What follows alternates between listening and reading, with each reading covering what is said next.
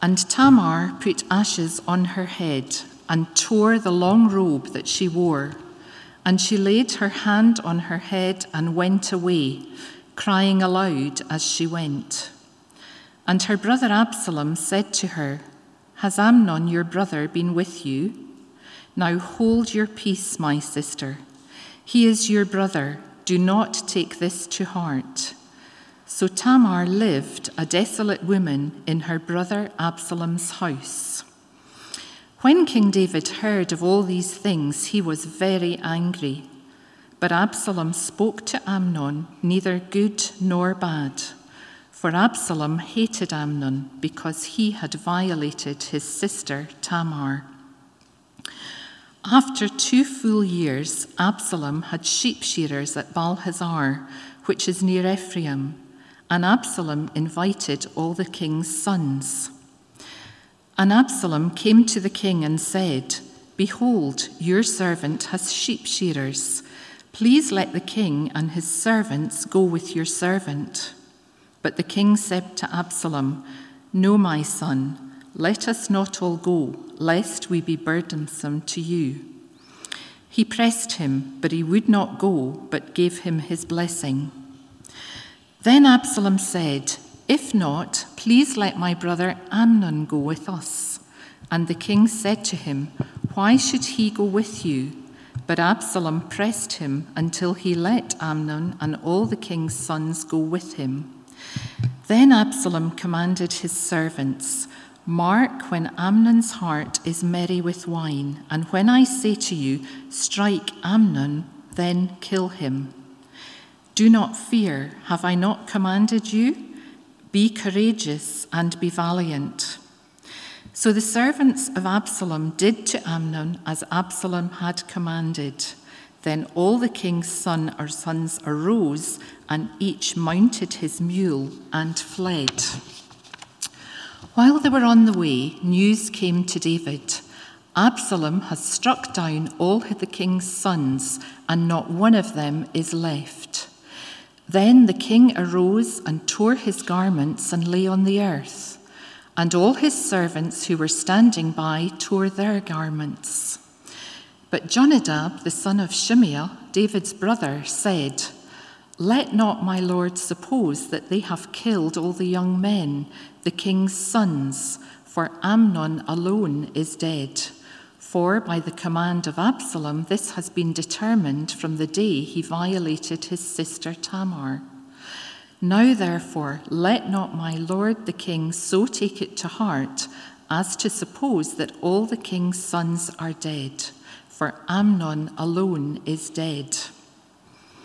But Absalom fled, and the young man who kept the watch lifted up his eyes and looked and behold, many people were coming from the road behind him by the side of the mountain. And Jonadab said to the king, Behold, the king's sons have come. As your servant said, so it has come about. And as soon as he had finished speaking, behold, the king's sons came and lifted up their voice and wept. And the king also and all his servants wept very bitterly. But Absalom fled and went to Talmai, the son of Ammihud, king of Geshur, and David mourned for his son day after day. So Absalom fled and went to Geshur and was there three years. And the spirit of the king longed to go out to Absalom because he was comforted about Amnon since he was dead. Then on to 2 Samuel chapter 15 verses 1 to 31, which is on page 266. Two years after Absalom has returned to Jerusalem. After this, Absalom got himself a chariot and horses, and fifty men to run before him. And Absalom used to rise early and stand beside the way of the gate. And when any man had a dispute to come before the king for judgment, Absalom would call to him and say, From what city are you? And when he said, Your servant is of such and such a tribe in Israel, Absalom would say to him, See, your claims are good and right, but there is no man designated by the king to hear you. Then Absalom would say, Oh, that I were judge in the land. Then every man with a dispute or cause might come to me, and I would give him justice. And whenever a man came near to pay homage to him, he would put out his hand and take hold of him and kiss him. Thus Absalom did to all of Israel who came to the king for judgment. So Absalom stole the hearts of the men of Israel. And at the end of four years, Absalom said to the king, Please let me go and pay my vow, which I have vowed to the Lord in Hebron. For your servant vowed a vow while I lived at Geshur in Aram, saying, If the Lord will indeed bring me back to Jerusalem, then I will offer worship to the Lord. The king said to him, Go in peace. So he arose and went to Hebron. But Absalom sent secret messengers throughout all the tribes of Israel, saying, As soon as you hear the sound of the trumpet, then say, Absalom is king at Hebron. With Absalom went 200 men from Jerusalem who were invited guests, and they went in their innocence and knew nothing. And while Absalom was offering the sacrifices, he sent for Ahithophel the Gilonite David's counselor from his city Gilo. And the conspiracy grew strong, and the people with Absalom kept increasing. and a messenger came to, to David, saying, The hearts of the men of Israel have gone after Absalom. Then David said to all his servants who were with him at Jerusalem, Arise and let us free, flee or else there will be no escape for us from Absalom. Go quickly, lest he overtake us quickly and bring down ruin on us and strike the city with the edge of the sword. And the king's servants said to the king, Behold, your servants are ready to do whatever the Lord the king decides. So the king went out, and all his household after him. And the king left ten concubines to keep the house. And the king went out, and all the people after him, and they halted at the last house. And all his servants passed by him, and all the Cherethites, and all the Pelethites, and all the six hundred Gittites who had followed him from Gath passed on before the king. Then the king said to Ittai the Gittite, Why do you also go with us? Go back and stay with the king for you are a foreigner and also an exile from your home. You came only yesterday, and shall I today make you wander about with us, since I go I know not where? Go back and take your brothers with you, and may the Lord show steadfast love and faithfulness to you. But Ittai answered the king, As the Lord lives, and as my lord the king lives, wherever my lord the king shall be, whether for death or for life, there also will your servant be. And David said to Ittai, Go then, pass on. So Ittai the Gittite passed on with all his men and all the little ones who were with him. And all the land wept aloud as all the people passed by.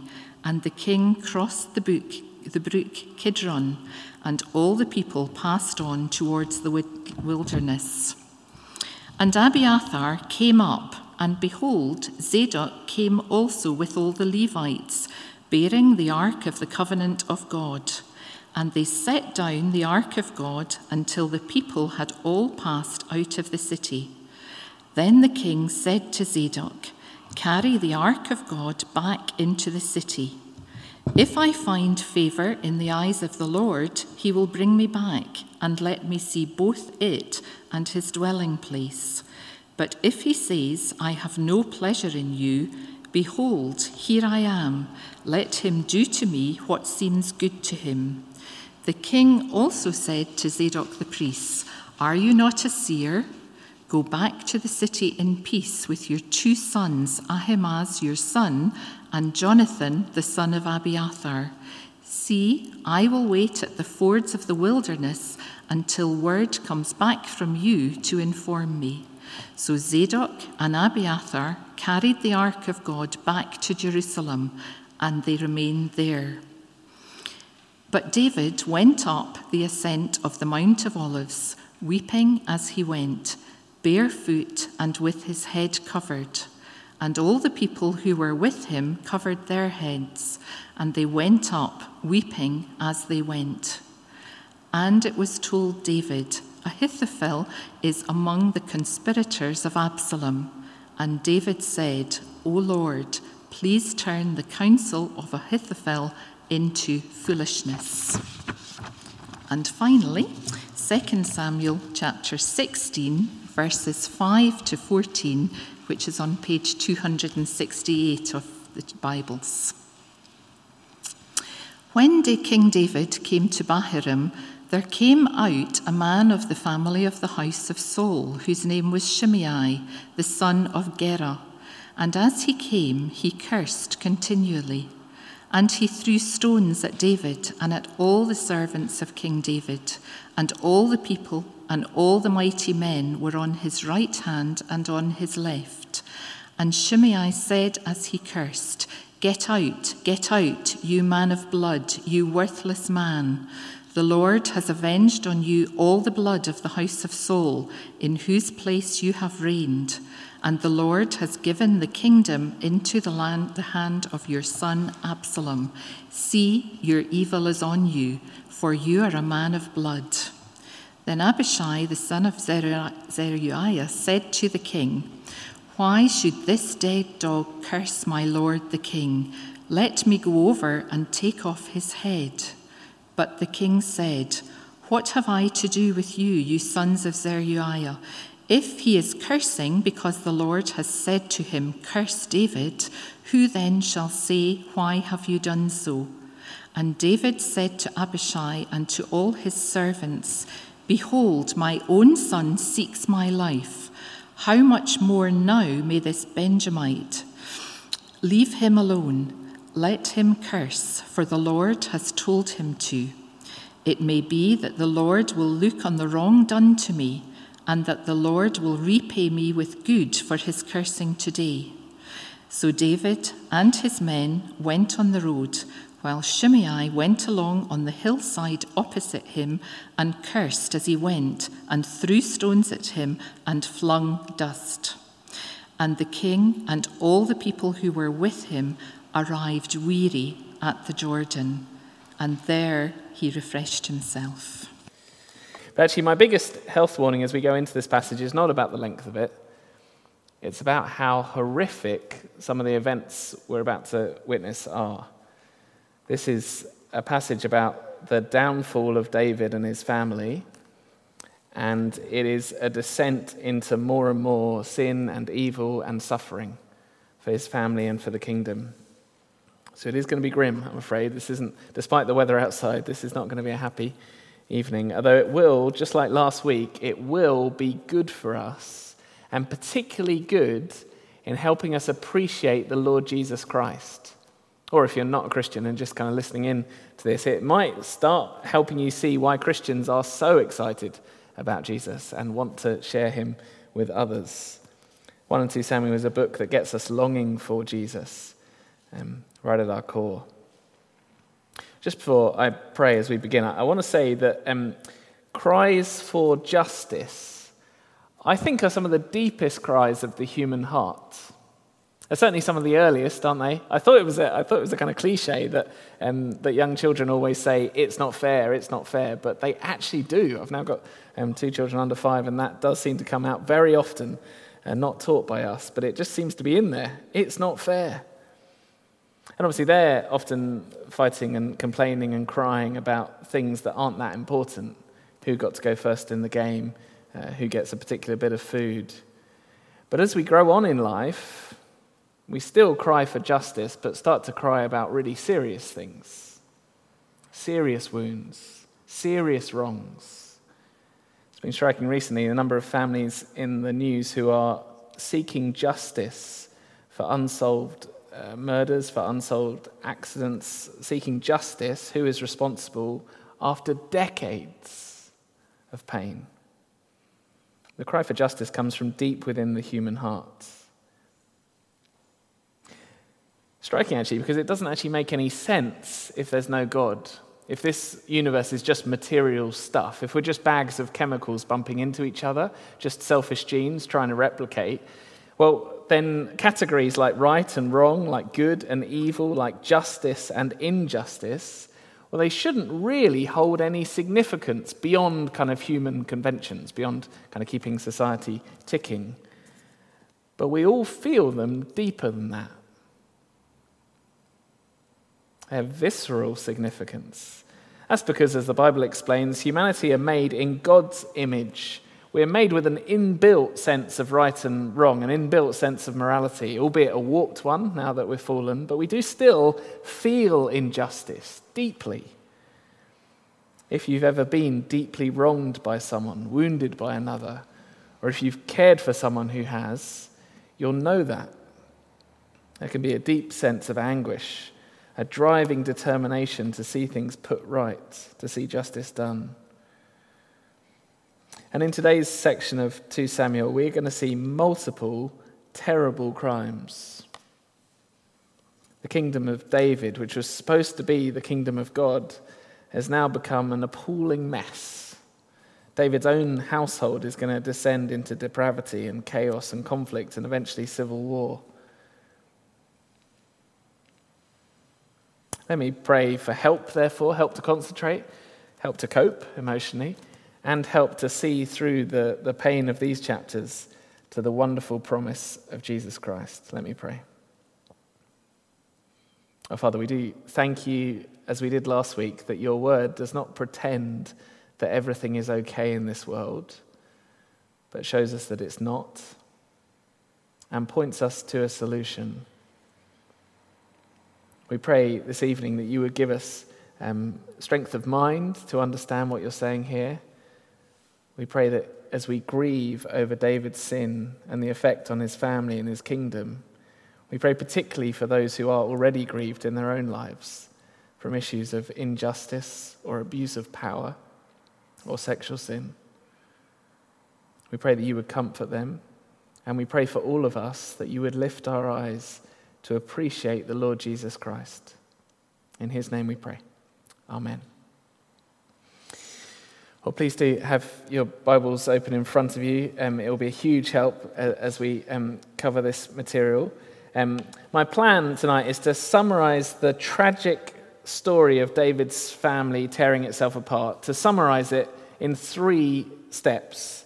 Firstly, the appalling consequences of King David's sin, the appalling consequences.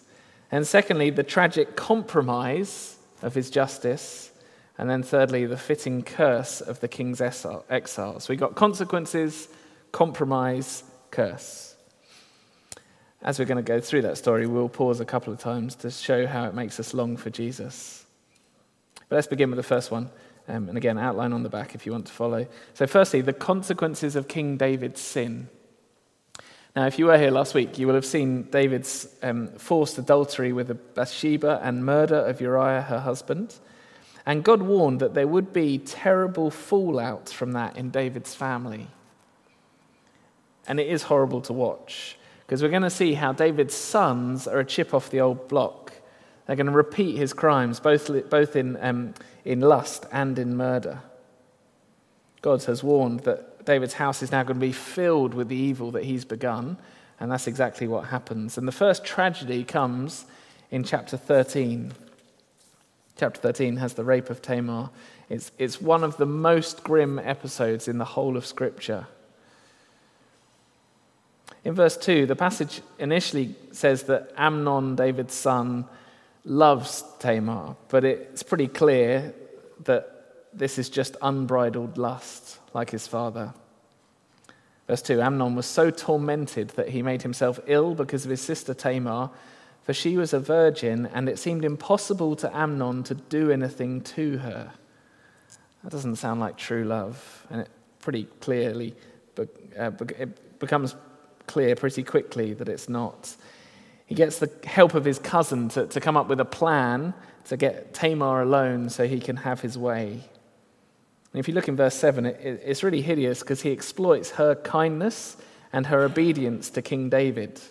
She has to provide food to look after him when he's seriously ill. And then, verse 9, to isolate her, he, he asks everyone to leave. And of course, because he's the king's son, they all do. There's the abuse of his position of authority. Then, verse 11, he seizes the opportunity Come lie with me, my sister. And at that point, she reminds him what an awful, awful thing he's suggesting. Verse 12. She answered him, No, my brother, do not violate me, for such a thing is not done in Israel. Do not do this outrageous thing. Verse 13, she points out the consequences for her. As for me, where could I carry my shame? The consequences for him. As for you, you would be as one of the outrageous fools in Israel. And she even gives him a way out. Now, therefore, please speak to the king, for he will not withhold me from you. But verse 14, he would not listen to her, and being stronger than she, he violated her and lay with her. It's appalling, it's horrific. As with the crime with Bathsheba, it's described briefly. There's, there's nothing gratuitous here, but it's utterly horrific. That short phrase, being stronger than her, is true politically, socially, and physically. He overpowers her, it's horrendous. And just when you think things can't get any worse than that, it does. Verse 15.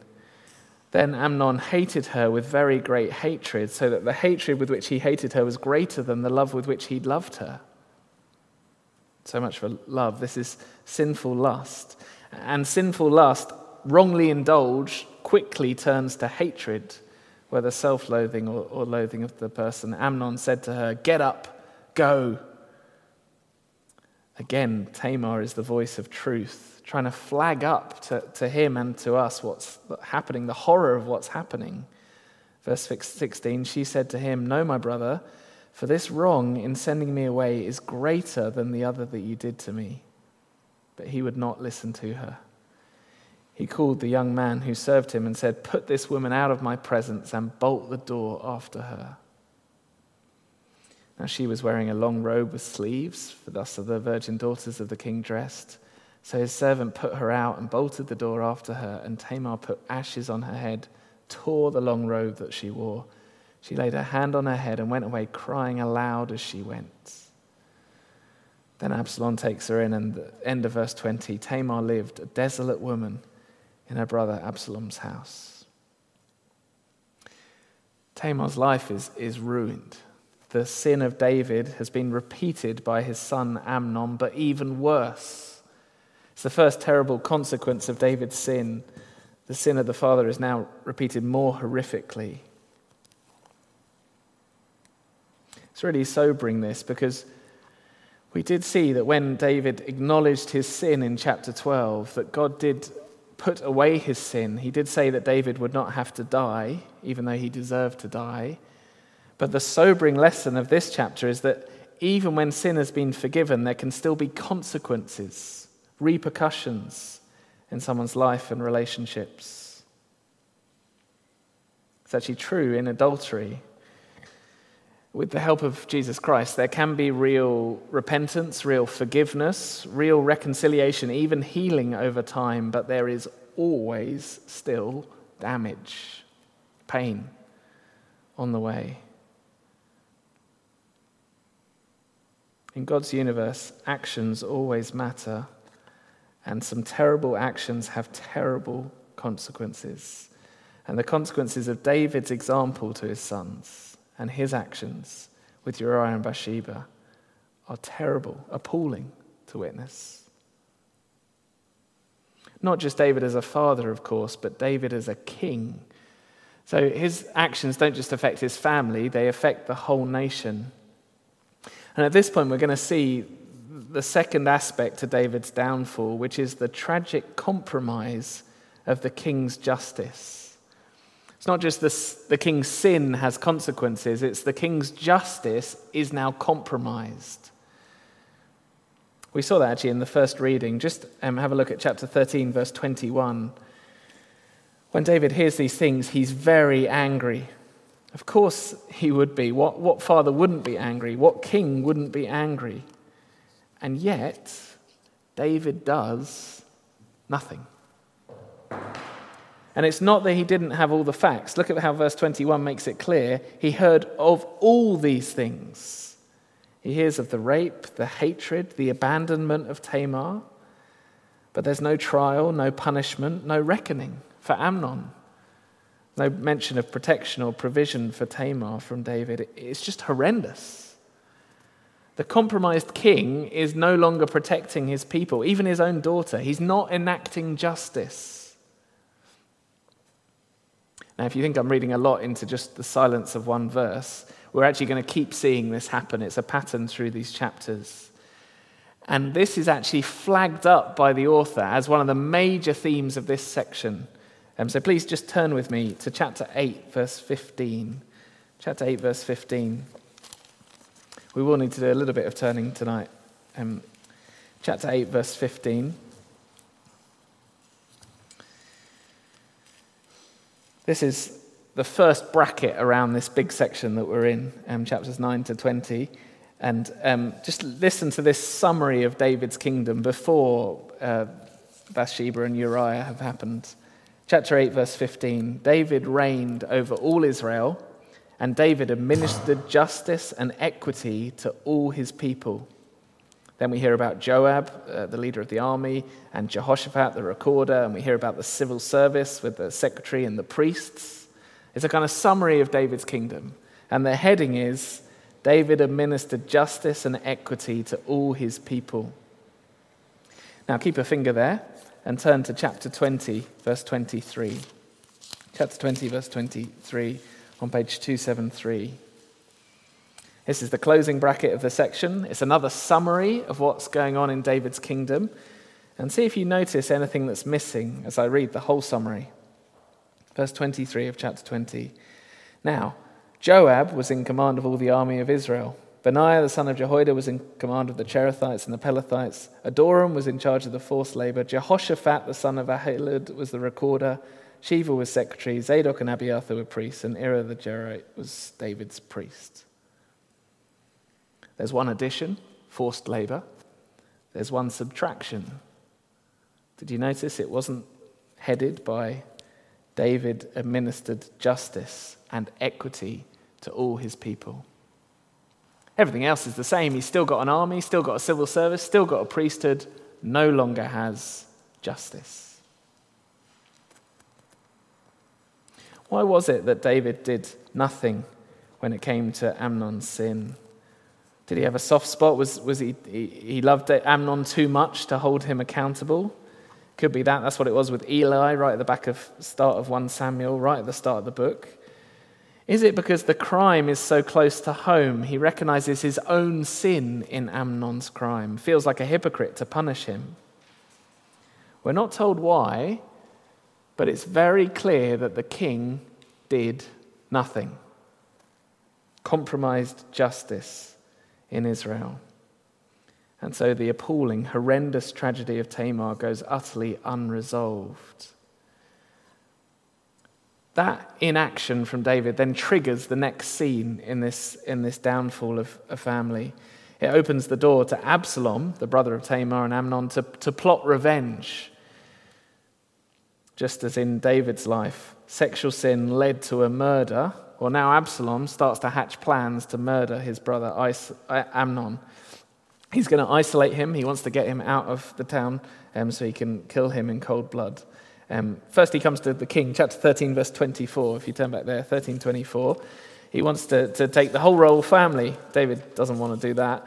And then, verse 26, listen to this Absalom said, If not, please let my brother Amnon go with us.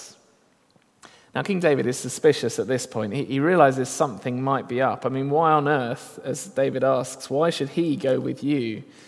David suspects that it's a bit odd that Absalom, who's housing Tamar in his home, suddenly wants Amnon to come with him on a field trip. But actually, listen to what happens next, verse 27.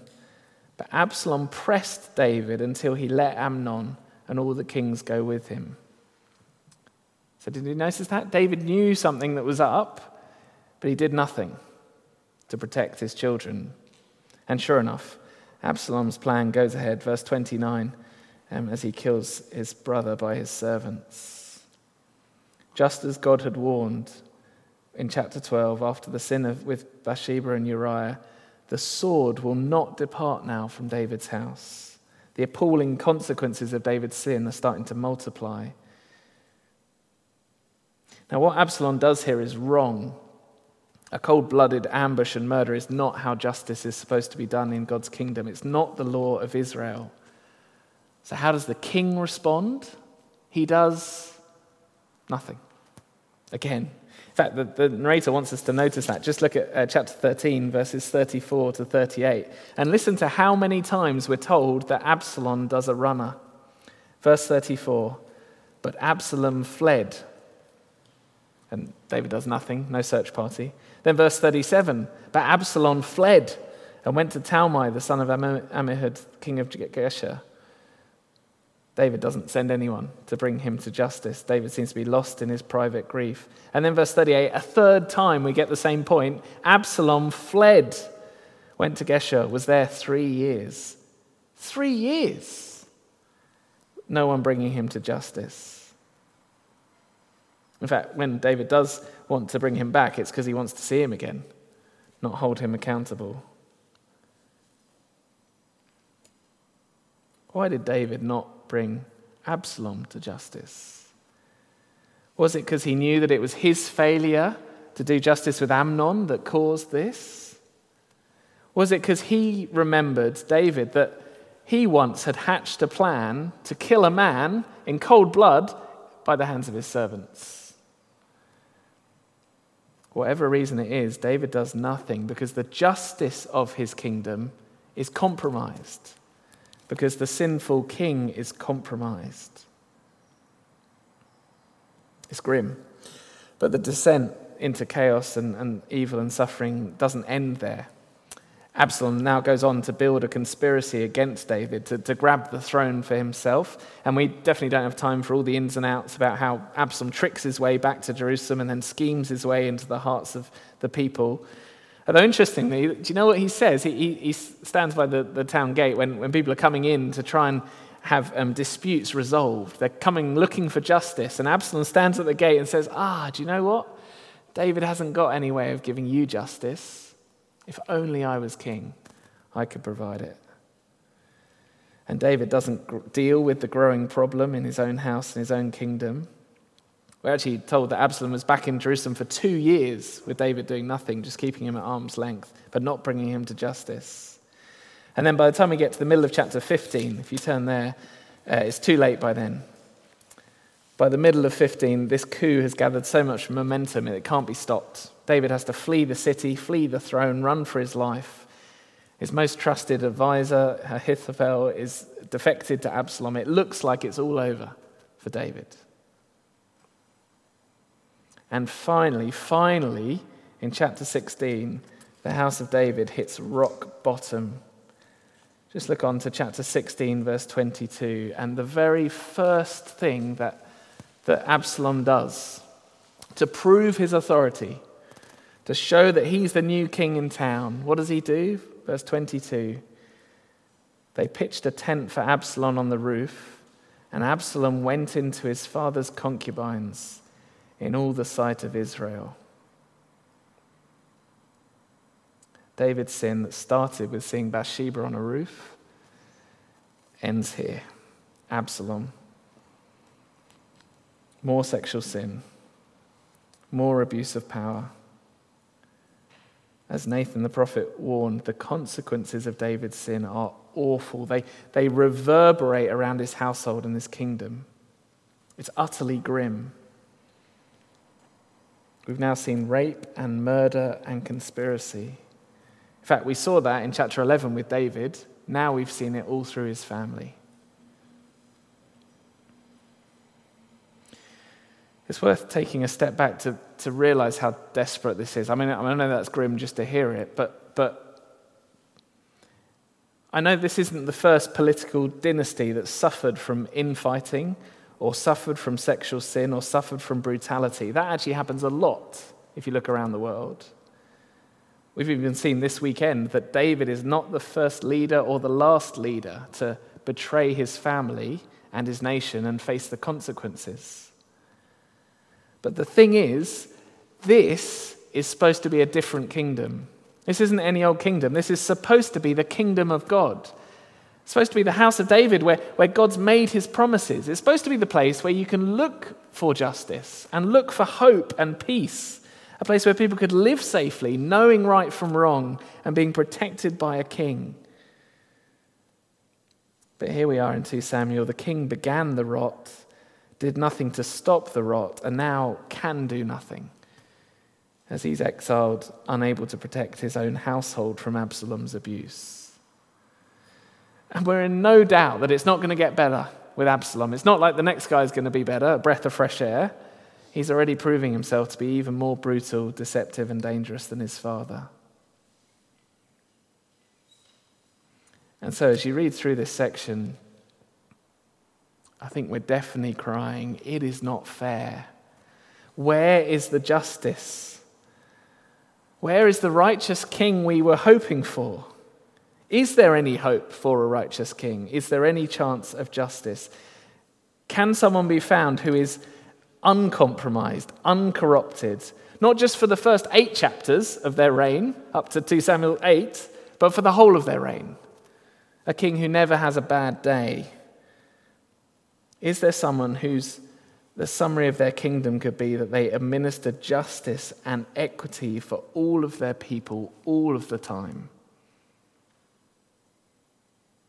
David's final words in the book of 2 Samuel actually prophesy someone like this. He says finally, Oh, for one who rules justly over men, ruling in the fear of God. He dawns on them like a morning light, like the sun shining forth on a cloudless morning like rain that makes grass to sprout from the earth. That is, the book ends saying, Oh, for a sunrise to break into this darkness. Oh, for rain to, to, to come into this desert. Oh, for a righteous ruler, one who rules in the fear of the Lord. A king with real moral integrity, a king with such perfect righteousness that he doesn't leave vulnerable, wronged people like Tamar isolated and ignored. A king who doesn't leave people like Amnon and Absalom unpunished, unaccountable. Oh, for a righteous king. The one who has enough personal integrity to be a consistent judge. How we long for a better king than David.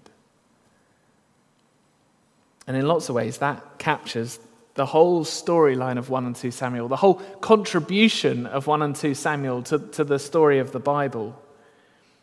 See, this, these books, they picked up in the time of the judges in Israel's history. And the time of the judges was grim. Uh, the summary, the repeated refrain in the book of Judges is that everyone did what is right in their own eyes. And it turns out, if you look in Judges, that when everyone does what is right in their own eyes in a society, it's grim. The strong take advantage of the weak. By the end of Judges, the back end of Judges, there is brutal sexual violence going on and a civil war kicking off. And it seemed then that maybe a king would help. That's the refrain. Everyone did what was evil in their own eyes. Sorry, everyone did what was right in their own eyes because there was no king in Israel. And so we were really hoping if we just got a king to protect the weak, to say what's right and wrong, to hold people to justice, well, then things will be okay.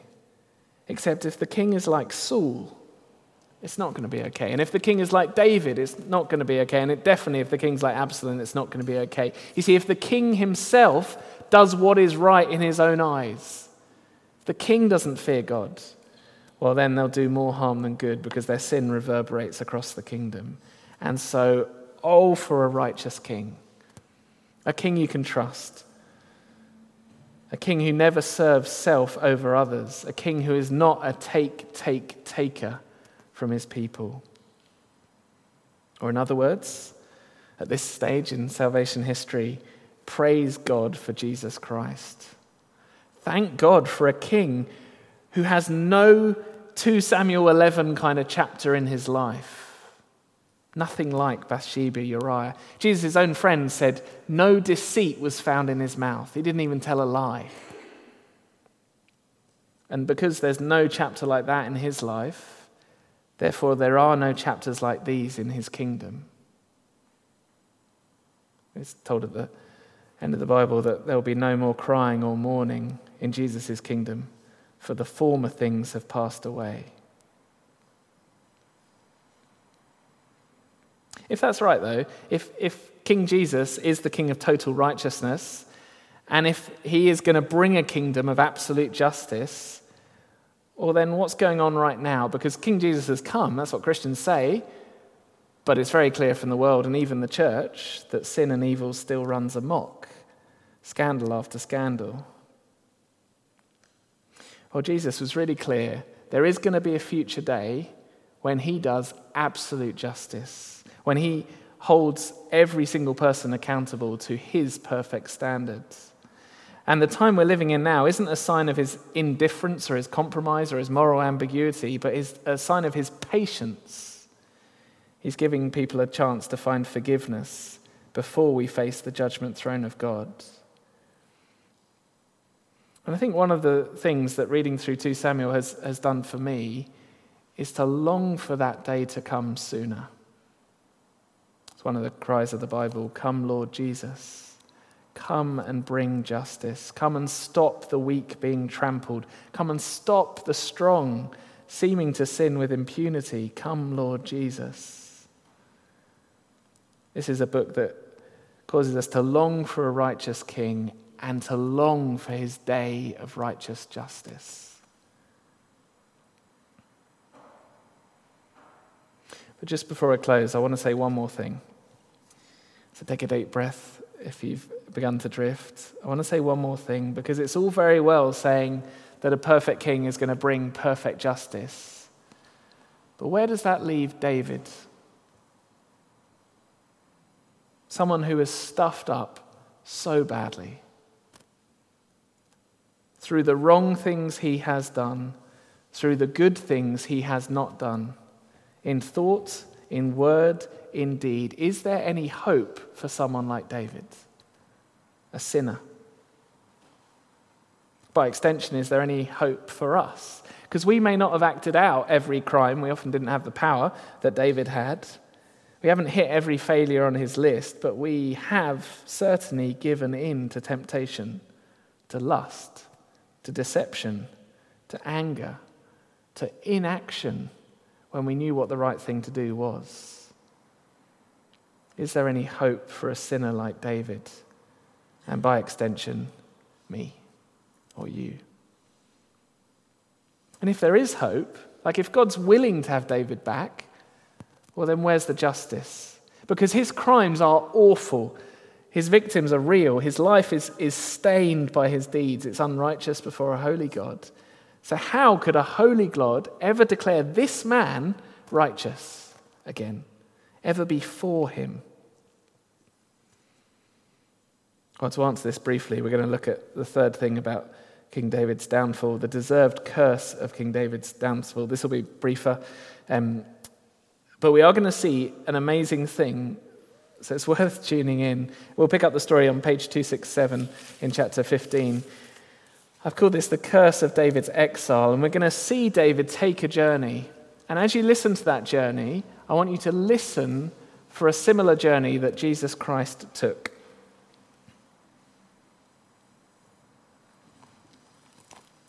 Let me pick up chapter 15, verse 13. That's the moment when David has to, um, has to leave town. He's told that the hearts of the men of Israel have gone after Absalom. So King David is rejected by most of Israel. He decides there's nothing for it but to leave the city with his motley crew of followers. It's a really moving moment. He, he, he, he knows that he's going down a path of suffering and rejection.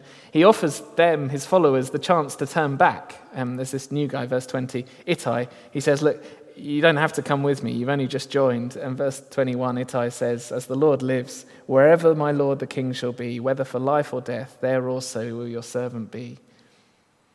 And then verse 23, just look at the grief. All the land wept aloud as all the people passed by, and the king crossed the brook with Kidron, and all the people passed on towards the wilderness. So here, King David, he's weeping He's leaving Jerusalem. He's rejected by most of Israel, and he's got a small group of followers around him, and he crosses over the Kidron Brook. Then he sends the priests back into the city, and if you look on to verse 30 of chapter, chapter 15, David went up the ascent of the Mount of Olives, weeping as he went, barefoot with his head covering, head covered, and all the people who were with him covered their heads, and they went up weeping as they went. The king now is weeping on the Mount of Olives. He's rejected, forsaken, exiled. And then finally, to add insult to injury, in chapter 16, he faces the mocking scorn of a passerby. Just flick across chapter 16, verse 5. Um, this man Shimei comes and, and curses him. Verse 6, he throws stones at him, 16.6. Um, and and he says as he cursed, verse 7 Get out, get out, you man of blood, you worthless man. The Lord has avenged on you all the blood of the house of Saul. And the end of the verse See, your evil is on you, you're a man of blood. now, David's followers want to kill him, but just look at David's response. Verse 10 If he's cursing because the Lord has said to him, Curse David, who then shall say, Why have you done so? Verse 11 Behold, my own son seeks my life. How much more now may this Benjamite? Leave him alone, let him curse, for the Lord has told him to. And so this walk is a lonely one rejected, exiled, weeping, scorned, facing the curse of God. And David knows he deserves it. We know as readers he deserves it. We'd kind of expect this to be the end of the story. He's kicked out of town, driven out of town, under the curse of God, rejected. And yet, if you read on in 2 Samuel, actually from now on, God starts to work for David, starts to act in his favor, actually restores him to, um, to the throne. He, um, he, uh, Absalom is defeated, and David is, is brought back to Jerusalem. And the question is if you've been following through all the crimes of David and the crimes of his family, the question is how can it be that God doesn't give up on him? How can there be any hope for a man like David? Surely he deserves to be out of town, under curse, rejected by God. That's what he reckons. We were told that in chapter 12. David deserves to die told it in chapter 16, he deserves this curse. And yet, God shows him shocking, shocking grace and restores him to the throne. How can that be? Well, quite simply, because Jesus Christ, a thousand years later, paid the price for David. And one of the ways the Bible marks that out is that King Jesus took the same walk as David. He walked out of town. This is the night before his death. He walked out of Jerusalem. He crossed the Kidron Brook. John's Gospel tells us that explicitly. He climbed up the Mount of Olives. He wept and sweat drops of blood as he thought about the prospect of the cross. He faced scorn and mockery, and worst of all on the cross, he faced the prospect of God's curse. That is, to have God look at him, God the Father look at him as a man of blood.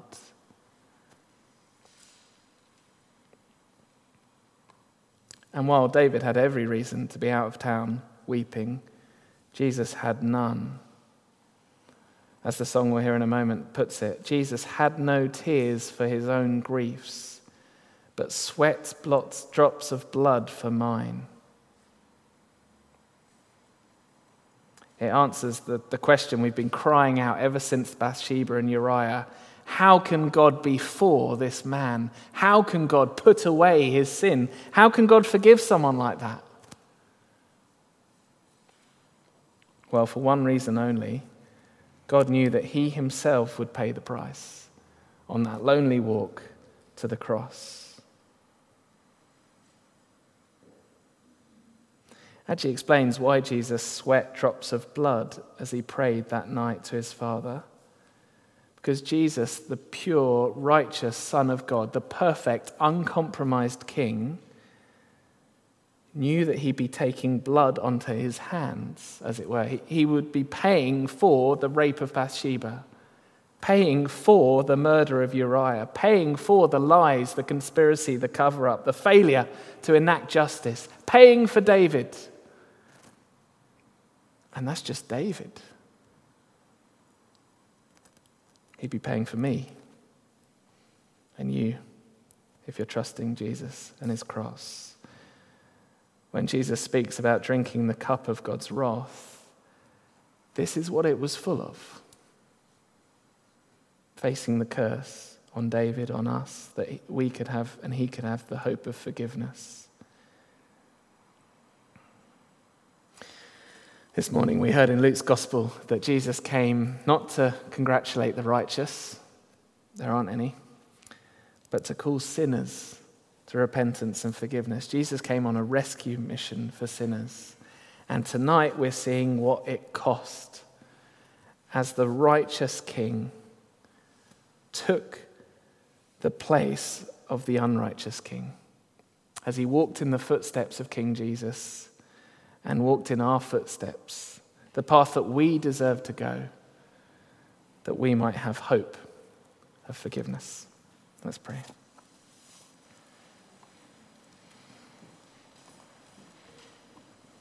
Our Father in heaven, we do praise you so much that there is a King who is upright and righteous, not just some of the time, not just most of the time, but all of the time.